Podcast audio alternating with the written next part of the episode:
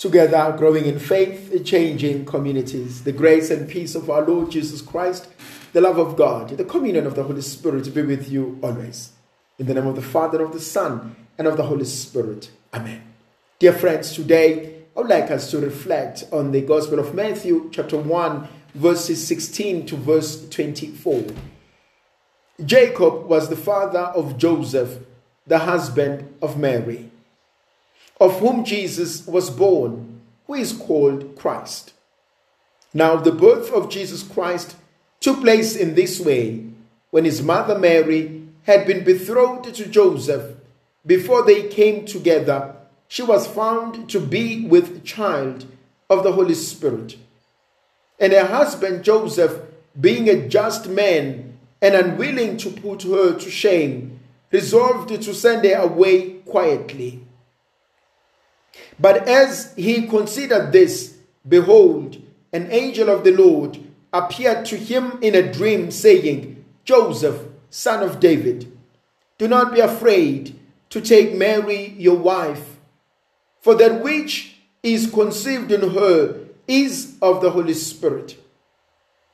She will bear a son, and you shall call his name Jesus, for he will save his people from their sins.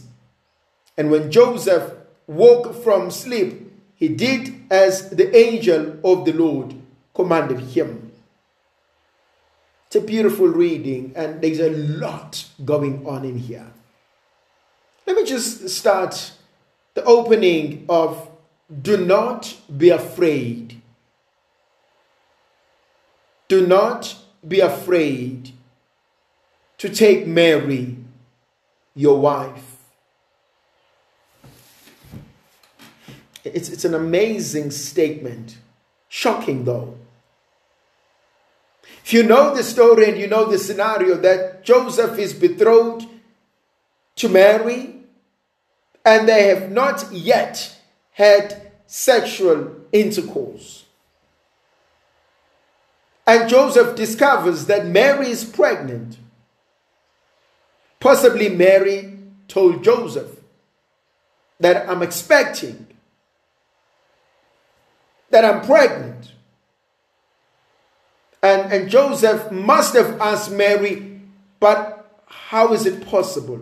You and I had not had any sexual intercourse. How is it possible? And Mary must have tried to explain that the angel came and told me, and boom, I'm pregnant. And Joseph doesn't buy the story. He's like, no, it's impossible. I've never heard of this before. And Joseph makes up his mind.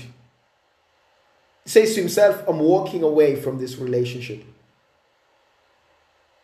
I'm starting all over again. I'm, I'm giving up on this, on us. And possibly he was hurting. Possibly he was angry. But being the gentle, just, good man that he was, he says, I'm going to do this quietly. Nobody else needs to know. But I'll come to that point. At the moment, I just want us to sit with do not be afraid. That's the background of pain, hurt, possible betrayal from Joseph's point of view. And the angel of the Lord comes. And now the word angel means a messenger. So what the messenger says, it's what the giver of a message is saying. So when the angel says to Joseph, Do not be afraid to take Mary home, in essence, that's what God says to Joseph. Do not be afraid to take Mary home. And there are two words there that I want to talk about. Do not be afraid. To embark on this is the second word. How many of us are driven by fear? The decisions we made are based on fear. Our conversations are fueled by fear. The choices we make are based on fear. The company we keep is influenced by fear. We are afraid of anything and everything. We don't trust. You cannot trust if you are fearful. You cannot love if you are fearful. You are just a prisoner. You are not free. You are not even yourself. And so, the first challenge for me this morning is to rid myself of fear.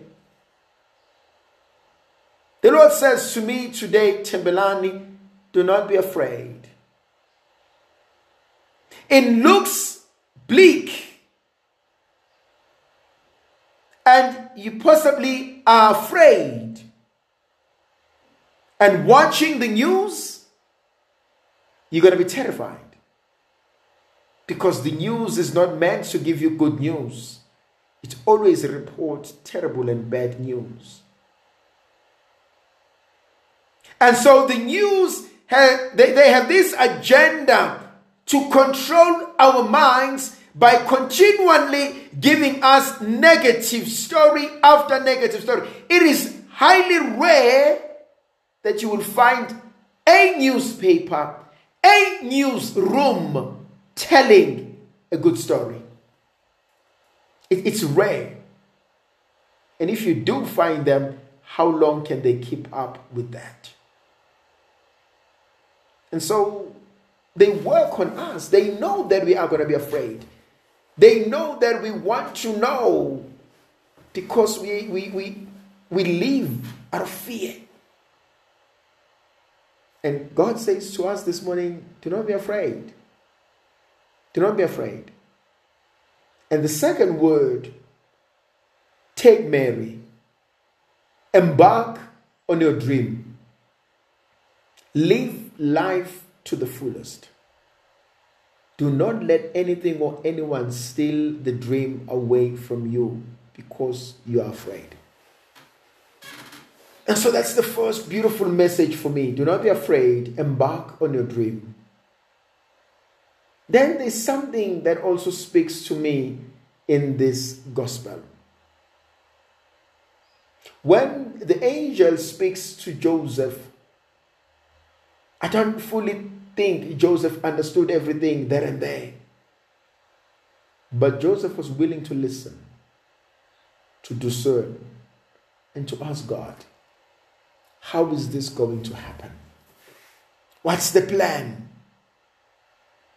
And Joseph does not need to understand the plan, but he needs to trust the giver of the plan. And that for me is something absolutely important that I trust God more than I trust myself. I trust God more than I trust the future. I trust God more than I trust anything and anyone else. Because if God is in the future, I don't need to worry. If God is in every person that I meet, I don't need to, to worry. Because God is present. What is the other name for God? Emmanuel. God is with us. God amongst his people. And God is with us. There's no need to be afraid. Then there's this beautiful concept that Joseph has. He does not want to embarrass Mary.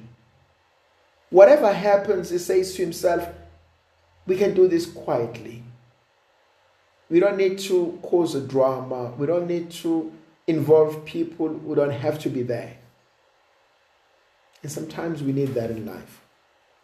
There's so much drama going on in the world that we just have to move away from it.